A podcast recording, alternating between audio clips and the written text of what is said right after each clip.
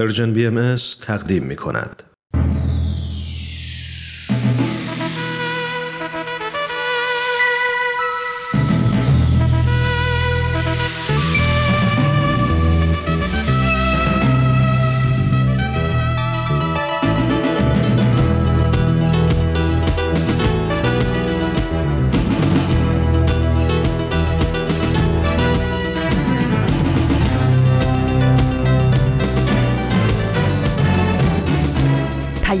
دوست، برنامه‌ای برای تفاهم و پیوند دلها.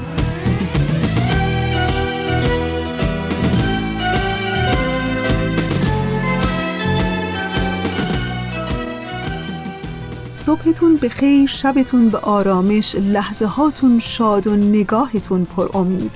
امیدوارم که روز خیلی خوب و مفیدی رو شروع کرده باشین و حال دلتون خوب و روز و روزگارتون سبز و خرم باشه. در هفته دیگه از تیر ماه سال جدید، پادکست پیام دوست یک شنبه ها مهمان خانه های شماست. من فریال هستم و به همراه دیگر همکارانم در رسانه پرژن بی ام اس در اجرا و پخش پادکست پیام دوست یک شنبه های این هفته هم در کنار شما خواهیم بود. ای عاشقان، ای عاشقان، دل را چراغانی کنی، ای می فروشان شهر را انگور مهمانی کنی. معشوق من بکشوده در روی گدای خانش، تا سرکشم من جرعی از ساغر و پیمانش. باز مست و رقص است و طرب، مطرب نوایی ساز کن، در مقدم او بهترین تصنیف را باز کن. مجنون بوی لیلیم، در کوی او جایم کنی، همچون غلام خانش زنجیر در پایم کنی. ای عاشقان، ای عاشقان، دل را چراغانی کنی، ای می فروشان شهر را انگور مهمانی کنی. معشوق من بکشوده در روی گدای خانش، تا سرکشم من جرعی از ساغر و پیمانش. بنا به تقویم خورشیدی امروز بیستم تیر ماه از سال هزار و چهارصد خورشیدی است که مطابق میشه با یازدهم ماه ژوئیه دو هزار و بیست و یک میلادی. و اما بخش های پیام دوست یک شنبه های این هفته شما. در بخش اول قسمت دیگری از برنامه قصه ها رو داریم و در ایستگاه دوم سری میزنیم به برنامه سر آشکار و در انتها شنونده قسمت دیگری از مجموعه برنامه‌ای خواهید بود با عنوان قهرمانان بی نقاب که چند هفته ایست شنونده اون هستید. امیدوارم که از شنیدن این برنامه ها لذت ببرید و دوست داشته باشید.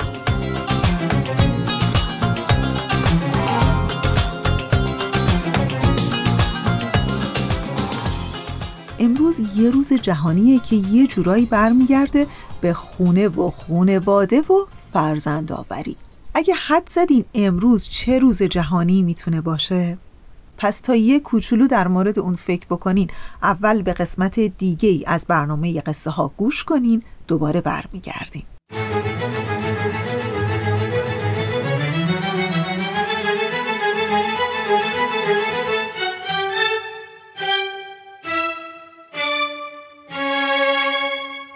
قصه ها.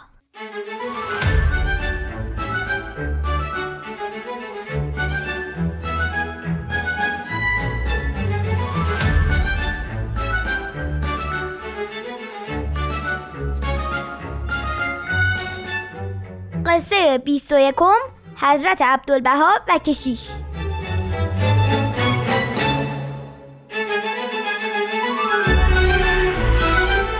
سلام، به قصه ها خوش اومدیم. برنامه‌ای که موضوعش داستان‌هایی از زندگی حضرت عبدالبها، فرزند ارشد و جانشین پیامبر دیانت بهایی یعنی حضرت بهاءالله است. من مهران ایمانی هستم. من انبارباد روحانی‌ام. با ما باشید.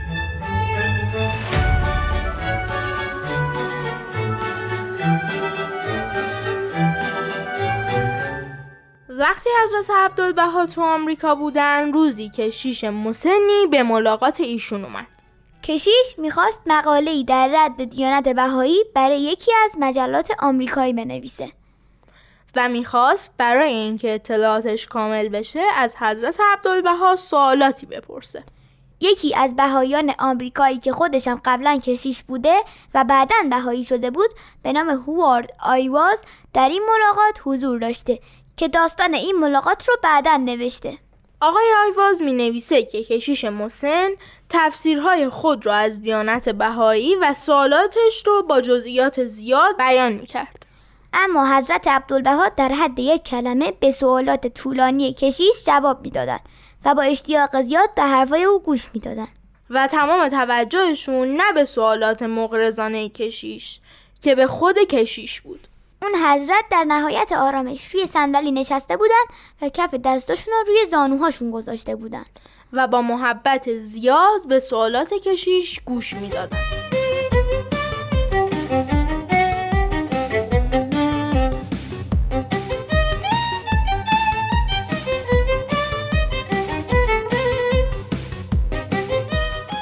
صحبت‌های کشیش خیلی طولانی شده بود و جناب آیواز تو خاطراتش نوشته که صبرش تموم شده بود و با خودش فکر میکرد که چطور حضرت عبدالبها با این دقت به سوالات سطحی کشیش گوش میدن. مگه حضرت عبدالبها نمیدونن که کشیش فقط میخوان مقاله‌ای بنویسه و پولش رو از مجله بگیره؟ اما حضرت عبدالبها مرتب کشیش رو تشویق میکردن که صحبت کنه و اگر اون لحظه‌ای ساکت میشد حضرت عبدالبها یکی دو کلمه میگفتن و دوباره باعث میشدن کشیش بقیه صحبتاش رو بکنه و بالاخره صحبت‌های کشیش تموم شد.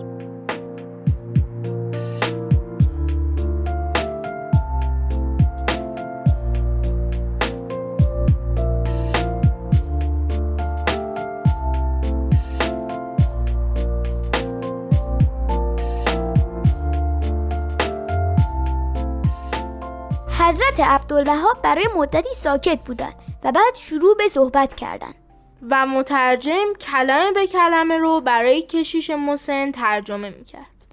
حضرت عبدالبها درباره حضرت مسیح صحبت کردن و فرمودن که اون حضرت جمیع بشر رو از اول و حتی تا روی صلیب دوست داشتن و بعد درباره بزرگی مقام کشیش‌ها و روحانیون در دیانت مسیحی صحبت کردند و به کشیش فرمودند: تو پسر عزیزم به این مقام دعوت شده ای، بایستی دارای آثار الهی و صفات ربانی شوی تا مردم مجذوب حیات الهی گردند، زیرا احدی مقاومت آثار صفات الهی را در حیات خود نتواند. این کلیدی است که هر قلبی را می‌گشاید. و بعد حضرت عبدالبها درباره ملکوت الهی صحبت کردند و اینکه چطور حضرت مسیح بشارت تأسیس اون ملکوت رو در روی زمین دادن و اینکه چطوری حضرت بهاءالله ظاهر شدن و اون ملکوت موعود رو تأسیس کردن.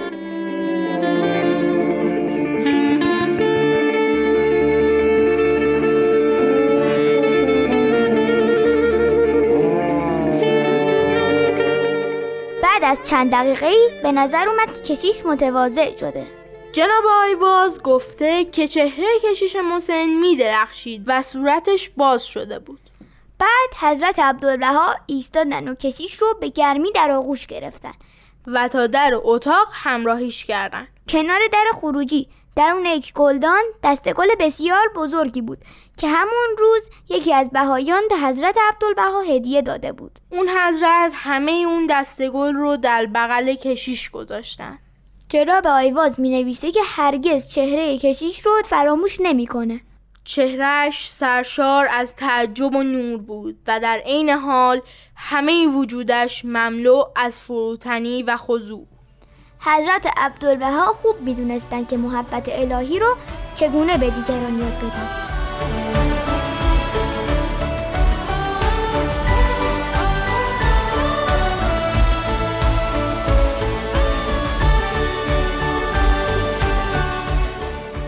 دوستان عزیز، این قسمت بیست و یکم قصه ها بود که شنیدید. من باربود روحانی هستم و منم مهران ایمانیم. تا هفته بعد شاد باشید و خدا نگهدار.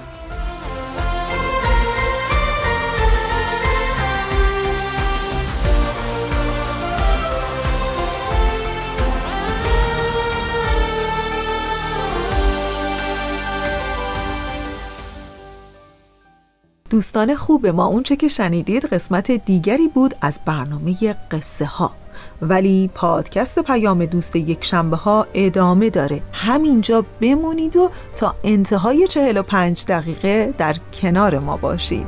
تو بهایی شاعرانه، تو تمامی عاشقانه، تن تو سهم زمین بود، روحت اما جاودانه.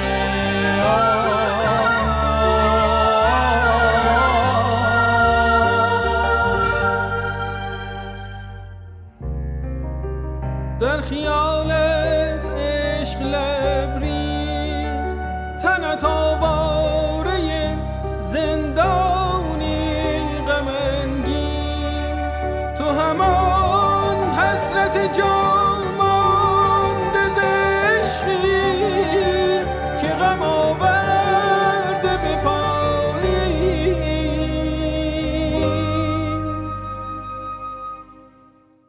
در خیالت تنت آواره زندانی غم انگیز، تو همان حسرت جامانده ز عشقی که غم آورده به پاییز.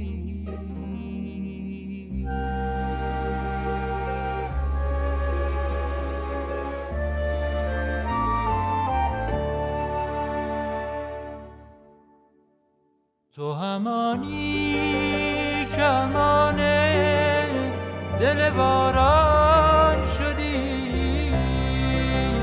تو همانی که دل آرام شدی، بی توانی نشود عاقل و هوشیار دلم، تو همانی مرا عاشق بی نام شدی.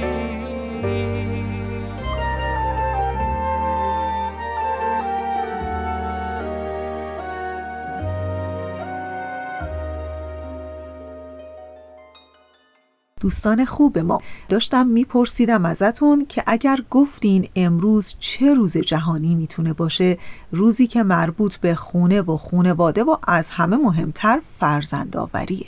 شاید درست حد زده باشین. این تاریخ یادآور یازدهم ژوئیه هزار و نهصد و هشتاد و هفت که در اون جمعیت جهان از مرز پنج میلیارد گذشت. باورتون میشه؟ درسته.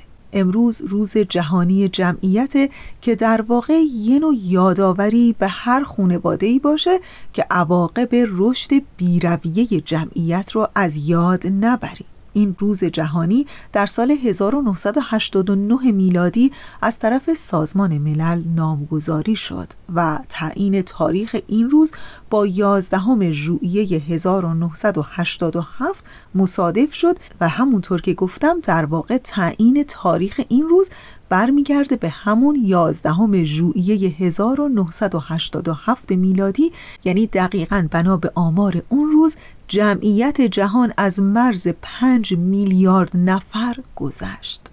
با توجه به اینکه جمعیت دنیا هر روز رو به افزایشه، در واقع مسئله نیاز جدی به توسعه پایدار، توسعه شهری، دسترسی به خدمات بهداشتی و قدرت بخشیدن به جوانها رو بیش از پیش ضرورت بخشیده. این روزها سازمان ملل متحد پیشنهاد کرده تا با تمرکز و توجه جدی بر مسائل جمعیتی حول محور برنامه‌ها و سیاست‌های کلی برای توسعه و نیاز جدی به یافتن یک سری راه حل‌ها برای معضل یازده ژوئیه به عنوان روز جهانی جمعیت از طرف تمام کشورهای جهان در نظر گرفته بشه.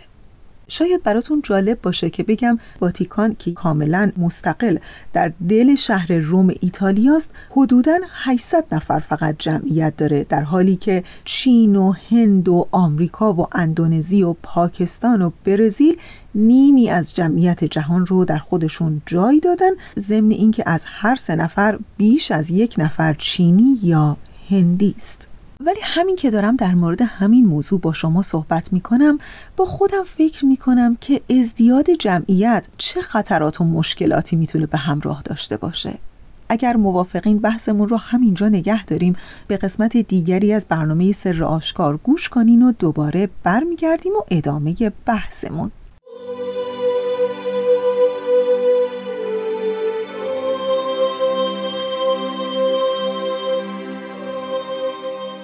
سر آشکار.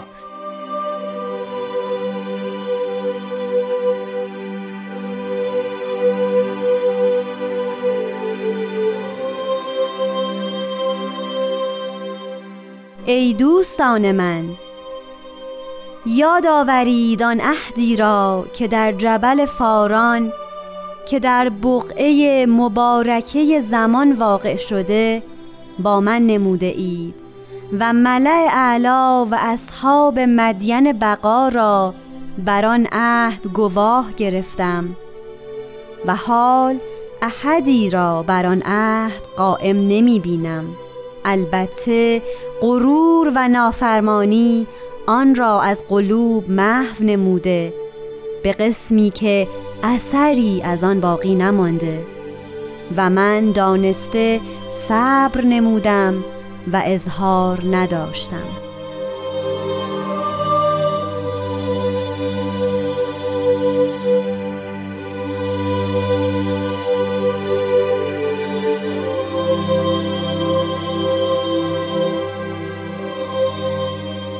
دوستان عزیز، وقت شما به خیر. خوشحالم که این هفته این افتخار رو دارم که از طریق برنامه سر آشکار من هومن عبدی در خدمت شما باشم. همونطور که میدونید این برنامه برنامه‌ایه که خیلی گذرا، خیلی سریع و خیلی محدود سعی میکنه نگاهی داشته باشه به کلمات مکنونه مبارکه فارسی. لطفاً با برنامه این هفته ما که طبق معمول هفته‌های گذشته با حضور جناب خرسندی رنگ و بو پیدا کرده همراه باشید.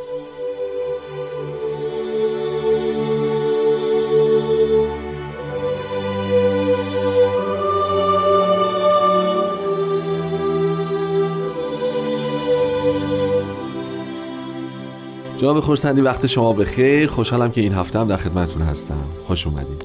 خیلی خیلی ممنون و متشکرم از این امکانی که برای من فراهم کردید. اختیار دادید، قربانتون، خیلی متشکرم. خب ما در مورد این قطعه کلمات مکنونه هفته پیش صحبت کردیم، راجع به دوستان من در مطلعش صحبت کردیم که این دوستی چه شرایطی رو ایجاد میکنه و چه رفتار متقابلی ما باید انجام بدیم. راجع به عهد مختصری صحبت کردیم که بین ما و خداوند بسته شده. انواع عهدها رو شما برشمردید که شامل چه عهدهایی میشه. راجع به جبل فاران صبح بعد گفتیم این عهده که یه زمان و مکانی داره. در مورد مکانش جبل فاران رو فرمودید که کنایه از دیانت اسلام هست، در واقع توضیحی دادید.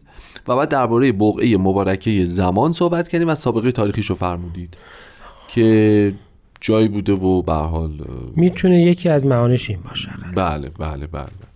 خب بحث ما به اینجا که رسید، وقت جلسه گذشتمون به پایان رسید در واقع. حالا میخواید ادامه اون بحث رو با هم داشته باشیم که ما یه عهدی رو اونجا بستیم و حالا خود, خود اونجا هم تازه در یه داست... جای دیگه قرار گرفتیم. ببینید آره، یعنی اونجا هم یه داستانی داره. یعنی کوههای فاران توی اون چادر قرار گرفته. خب که نمیشه که نمیشه پس این چجوری بوده قضیهش؟ شاید بشه اینجور گفت که حقیقت اسلام بله اه... به یه معنا نتیجه یا ادامه حقیقت دیانت حضرت موسی است که در اون چادر عهد در وقتی که خداوند جلوه می‌کرد ظاهر می‌شد. یعنی اساس ادیان الهی یکی.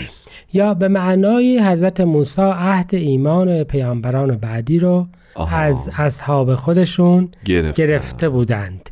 حالا اگر بقعه زمان معانی دیگه پیدا کنه که مثلا در اسلام وقتی نگاه میکنیم ما میگیم صاحب زمان و معنای زمان به معنای مطلقه، مطلق آن چیزی که تغییر میکند. خداوند خالق است بله. و خداوند آخر الزمان میآورد. یعنی یک این زمان که اتفاقا در جهان یک در این جهان مادی نشان میدهد که زمان نه اول دارد نه آخر بله. یه چیز پشت, پشت سر هم مداومی هست. اکثر دورهای تکرار شونده مثل سال و قرن و امس مثل سال خورشیدی یا مثل مثلا حالا بزرگتر از اون داره، بله، خداوند اون رو میفهمد که خالق زمان است و صاحب زمان است و آخر زمان داریم. یعنی زمان رو به معنای درست اتفاقا ثابت قرار میدهد و میگوید که روز آخر زمان دیگه شب نداره، یعنی دیگه زمان از حرکت خودش میسته. به یه معنا وقتی میگیم بقعه زمان یعنی حالت ثبوت، حالت عدم تغییر. بله. و به معنا این هستش که اون عهد الهی که اصطلاحاً بهش میگیم عهد اعلی است، همیشه بوده است و همیشه خواهد بود. خب اون چیزی که از متن برمیاد، ما دو گروه شاهد اونجا داشتیم، بله، ملأ اعلی و اصحاب مدین بقا. بله. مدین بقا رو میشه بفهمید که کجاست، که اصحابش کیا بودن؟ خب. ببینیم ملأ اعلی. مدین اگر یادتون باشه موطن شعیب پیغمبر بود آه. که وقتی که حضرت موسی به تهمت و به مصیبت از مصر خارج شدند، در آنجا پناه گرفتند و مطلق پناهگاه و محل امن و امان رو میتونیم به مدین تلقی بکنیم، که بعد از اون مدین بود که در کوه طور جلوه الهی رو بر ایشان داریم. بله. و بعدش برگشتشون به مصر و نجات قوم خودشون. بله.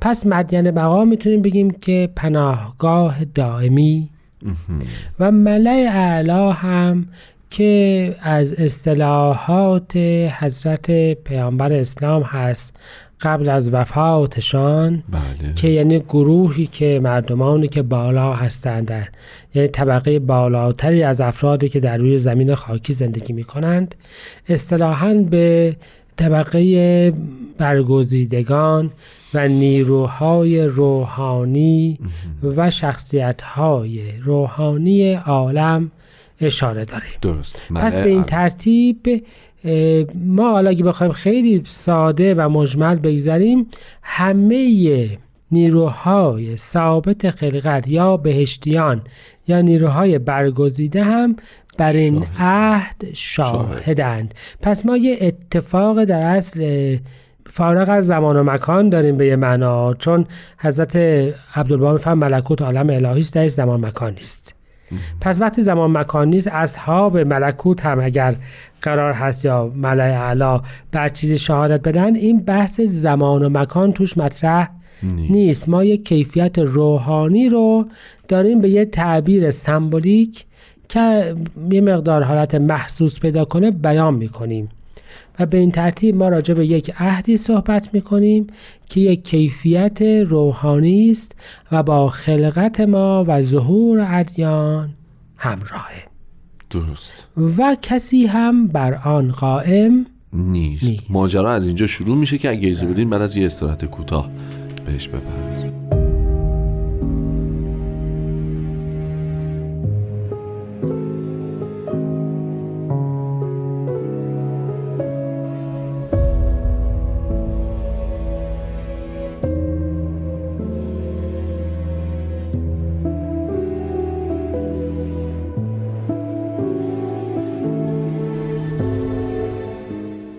قربان به اینجا رسیدیم که حال احدی را بران عهد قائم نمی بینم. بله.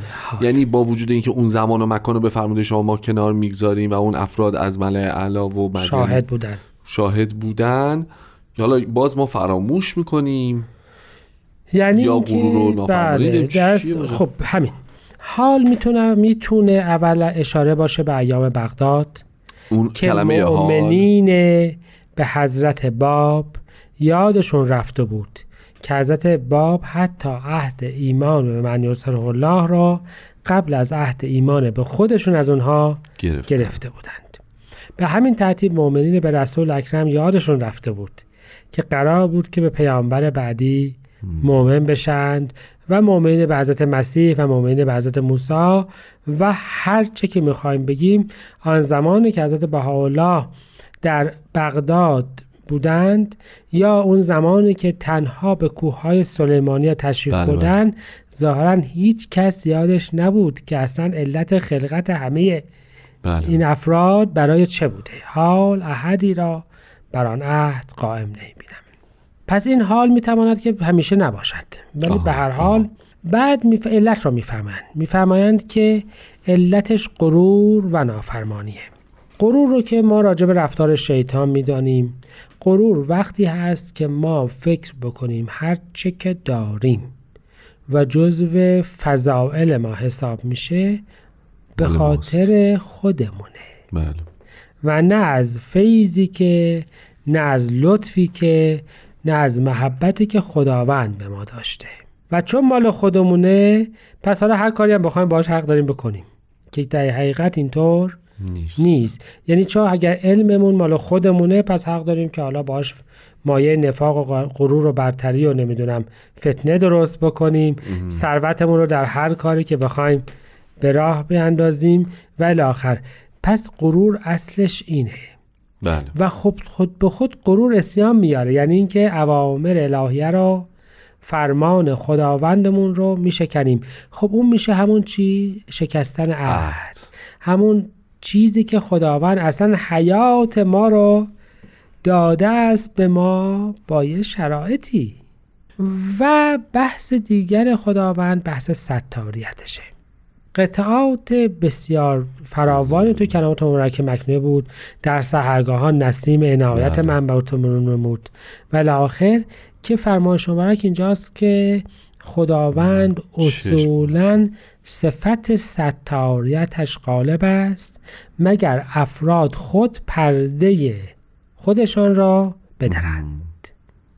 یعنی خودشان آنقدر مغرور بشوند که عصیان و نافرمانی خودشان را اظهار بکنند، والا خداوند پرده در گناهان مردمان و کاستیا و نقائصشون نیست.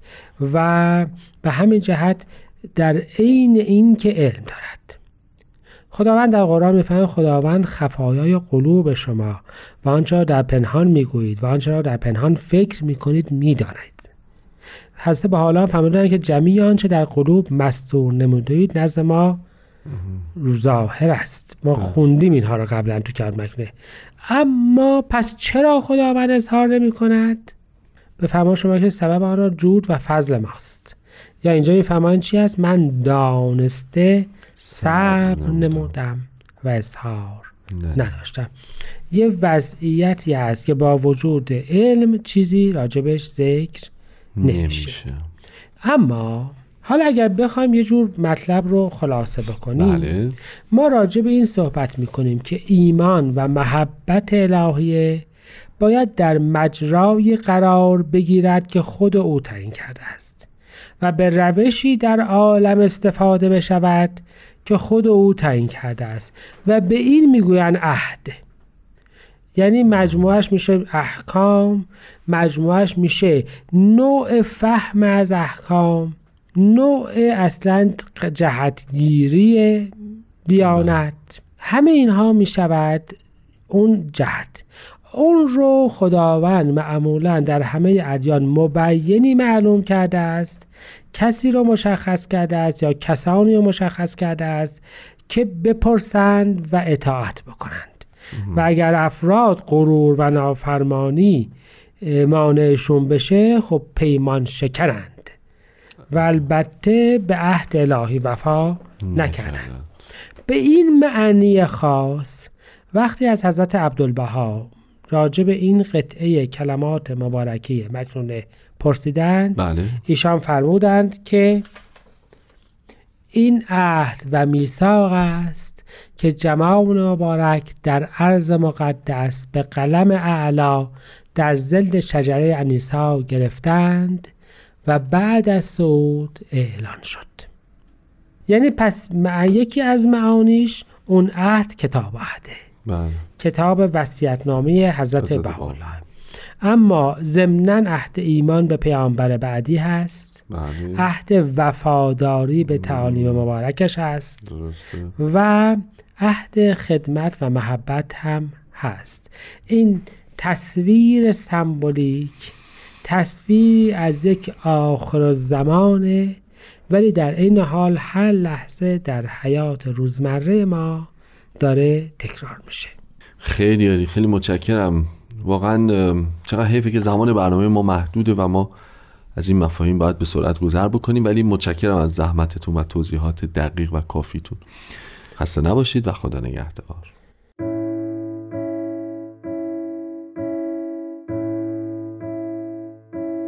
ای دوستان من یاد آورید آن عهدی را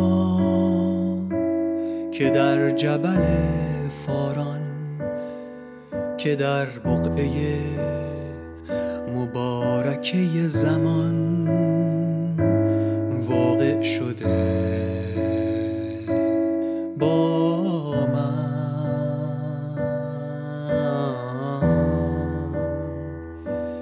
نموده اید و ملأ اعلی و اصحاب مدین بقا را بر آن عهد گواه گرفتم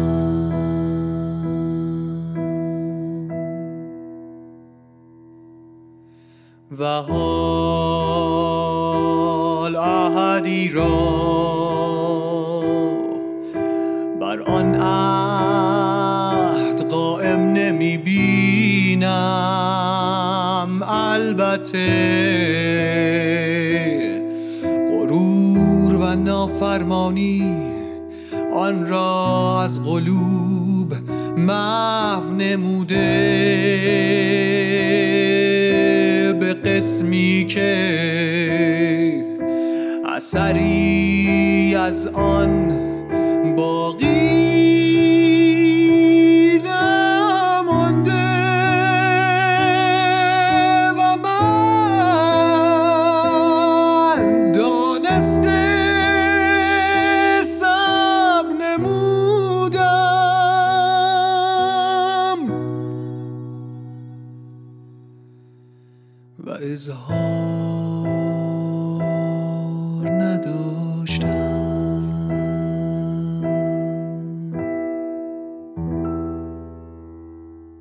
در بیستم تیر ماه سال هزار و چهارصد خورشیدی مطابق با یازدهم ژوئیه دو هزار و بیست و یک میلادی که روز جهانی جمعیت، شما شنونده پادکست پیام دوست یک شنبه ها هستین و من فریال هستم همراه با شما و داشتم براتون میگفتم امان از این جمعیت دنیا که هر روز رو به افزایشه. ولی جدی این خطرات و مشکلات ازدیاد جمعیت چی میتونه باشه؟ بنا به اونچه که سازمان ملل متحد اعلام میکنه خیلی چیزها میتونه باشه. یکیش کمبود غذاست. میدونید خیلی از کودکان در کشورهای فقیر دنیا به دلیل سوء تغذیه و بیماریهای ناشی از کمبود غذا جون خودشون رو از دست میدن. و البته که کمبود غذا تنها مشکل نیست، به دنبالش کمبود آب هم هست، چرا که سفره‌های زیرزمینی خیلی بیشتر از اونچه که ما فکرشو بکنیم دارن ظرفیت خودشون رو از دست میدن برای آب و این میدونین چقدر برای کشاورزها میتونه مضر باشه و به دنبالش هم کمبود منابع نفت و گاز و آلودگی هوا و ازدحام جمعیت که هر روز رو به افزایشه و همه اینها میتونه کمبودهای دیگه‌ای رو ناشی بشه و در نهایت خطر جنگ و درگیری که حتی فکر کردن بهش هم هر کدوم از ما رو میترسونه.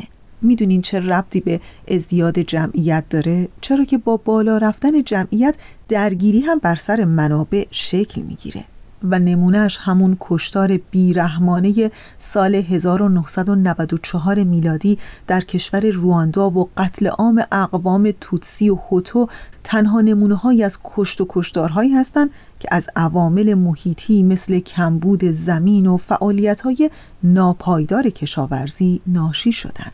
میخوام بگم گرچه امروز یه روز جهانی جمعیته و در ذهن هر کدوم از ما یه روز خیلی بزرگی به حساب میاد، ولی اتفاقاً میخوام بگم که این روز جهانی جمعیت خیلی روز محسوس و ملموس و اتفاقاً برمیگرده به هر کدوم از خانواده ها در سراسر جهان که کمی در مورد فرزند آوری و ازدیاد جمعیت بیشتر فکر کنن و قدم‌های مثبتی در این جهت بردارن. خب دیگه بله، رسیدیم به ایستگاه سوم برنامه امروز ما، قهرمانان بی نقاب که چند هفته ایست شنونده اون هستین. ازتون دعوت میکنم به قسمت دیگری از این برنامه گوش کنید. قهرمانان بر ترس‌هایشان غلبه میکنند. قهرمانان به فراتر از خود مینگرند. قهرمانان دنیا را نجات میدهند. گاه با قدرت‌های جادویی و گاه بدون جادو، بدون شنل، بدون نقاب. قهرمانان بی‌نقاب.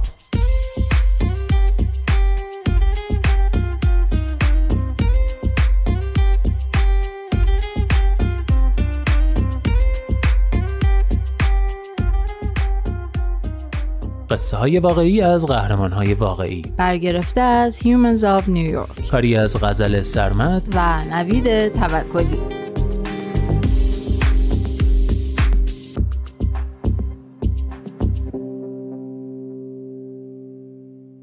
قهرمان پانزدهم، خانواده تیمبلین.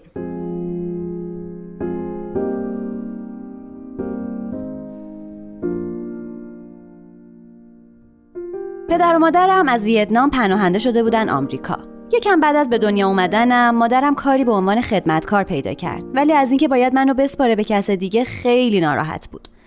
به همین خاطر سه روز بیشتر از شروع کارش نگذشته بود که تصمیم گرفت کارشو ول کنه. اما کسایی که استخدامش کرده بودن بهش اصرار کردن که به جای استعفا منو هم با خودش ببره سر کار. اسم اونا چارلز و کاتلین تیمبلین بود. به این ترتیب من تا هفت سالگی تو خونه خانواده تیمبلین بزرگ شدم. اونا یه زوج مسن بودن که بچه نداشتن. منم تک فرزند بودم، بنابراین اونا شدن همبازیای من.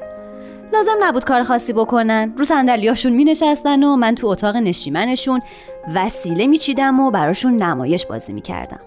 با هم می رفتیم پارک، کتاب می خوندیم، غروبا با هم شام می خوردیم. سر شام من یه بند حرف می زدم و اونا گوش می کردن. من قسمتی از دنیاشون شده بودم. هرگز سر من داد نزدن یا دعوام نکردن. من اجازه داشتم با همه ی وسایل توی خونه بازی کنم. اونا یه صندلی گهواره‌ای بزرگ داشتن که من خیلی دوستش داشتم و مدام روش می نشستم. این بود که برای تولد چهار سالگیم یه صندلی گهواره‌ای بچگونه مخصوص خودم خریدن. مادرم پولاشو جمع کرد و بالاخره کار خودشو راه انداخت. تو آخرین روز کاری مادر، خانم آقای تیمبلین به هم گفتن اینجا خونه خودته، هر وقت دوست داشتی به همون سر بزن، خوشحال میشیم. من سالی سه بار بهشون سر می زدم. روز تولد آقای تیمبلین، تولد خانم تیمبلین و تولد خودم.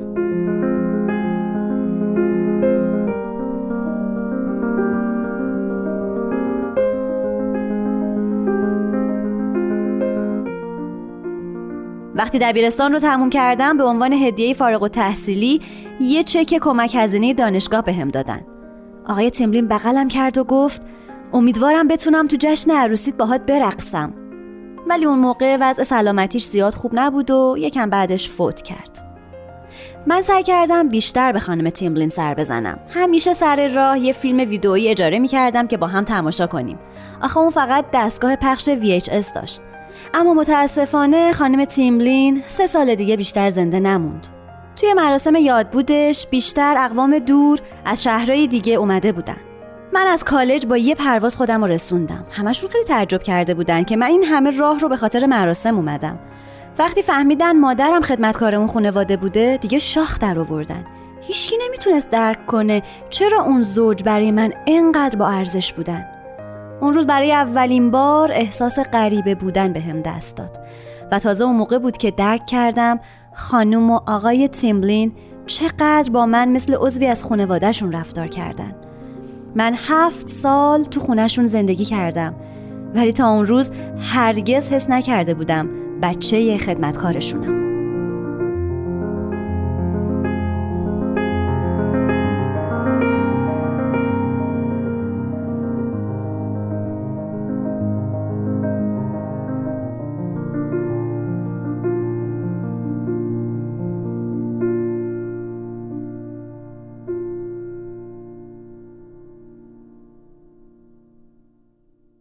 قهرمان شانزدهم، خانواده رودین.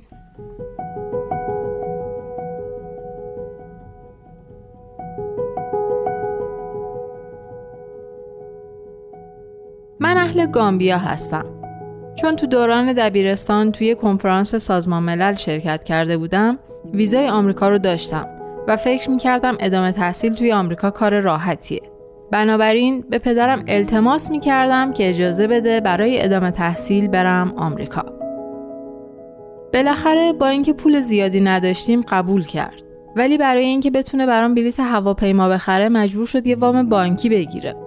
روزی که رسیدم آمریکا صد و پنجاه دلار بیشتر توی جیبم نبود. پیش یه خانواده اهل گامبیا توی مریلند موندم و دو ماه تمام به همه دانشگاه‌ها سر زدم تا یه راهی برای ادامه تحصیل همراه با کمک مالی پیدا کنم. ولی هیچ راهی برای کسی مثل من وجود نداشت. کم کم داشتم با این واقعیت کنار می اومدم که باید برگردم. آخرین جایی که مونده بود کالج مونتگومری بود. از محل اقامتم تا اونجا با اتوبوس پنج دقیقه راه بود. اونجا فهمیدم که یه بورسیه برای دانشجوهای بین‌المللی دارن. ولی مهلت درخواست بورسیه داشت تموم میشد و باید همون روز تقاضامو ارائه میدادم. همه جای مؤسسه رو دنبال یه کامپیوتر گشتم. توی راهروها اینور اونور میرفتم تا یه راهی پیدا کنم. اینطوری بود که خانم پروفسور کلی رودین رو پیدا کردم. پشت میزش نشسته بود که وارد اتاقش شدم. اسکناسای از سر تا سر دنیا روی دیوار نصب کرده بود. من متوجه یه اسکناس گامبیایی شدم و اینطوری سر صحبت باز شد. ما دو ساعت حرف زدیم و من تمام ماجرا رو براش تعریف کردم. آخر حرفام هر دو داشتیم گریه می کردیم و همدیگر رو بغل کرده بودیم. کلی در مورد بورسیه تحقیق کرد و به این نتیجه رسید که نمیتونم ازش استفاده کنم. ولی همون شب با همسرش تام صحبت کرد و تصمیم گرفتن هزینه تحصیل منو بپردازن. اونا هزینه خورد و خوراک و لباس منو هم دادن. کلی منو برد فروشگاه و برام یه گوشی موبایل خرید. بعد منو به گروه خانوادگیشون اضافه کرد. من هنوزم عضو اون گروهم. من دو سال با خانواده رودین زندگی کردم. هر روز صبح کلی برام صبحونه درست میکرد و با هم به کالج میرفتیم. اونا همسرش برام مثل پدر و مادر بودن و بچه‌هاشون خواهر و برادرام شدن. اونا عکسای منو به دیوار خونه‌شون نصب کردن. در تمام طول تحصیل به هم کمک کردن و حتی وقتی از دانشگاه جورج تاون فارغ التحصیل شدم، هزینه سفر پدرم رو پرداخت کردن تا بتونه بیاد و تو مراسم شرکت کنه. پدرم خیلی تحت تاثیر قرار گرفته بود. وقتی رسید تامو گرم در آغوش گرفت. اون لحظه برای من خیلی با ارزش و تاثیرگذار بود. به این فکر می‌کردم که چطور یه روزی به پدرم التماس می‌کردم که اجازه بده بیام آمریکا و حالا چهار سال بعد از دانشگاه جورج تاون فارغ التحصیل شده بودم، پدرم کنارم بود و داشت از دو انسانی تشکر می‌کرد که منو تو جمع خودشون پذیرفتن و دختر خودشون دونستن.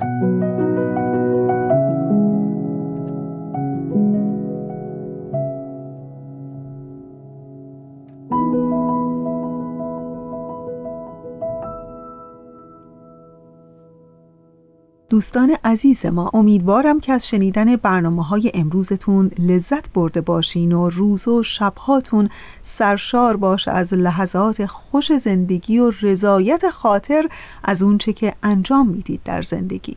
همیشه از قدیم گفتن اگر قصد دارین هر شب با رضایت خاطر واقعی بخوابین، باید عادت کنین که هر روز صبح با عزمی راسخ از خواب برخیزید.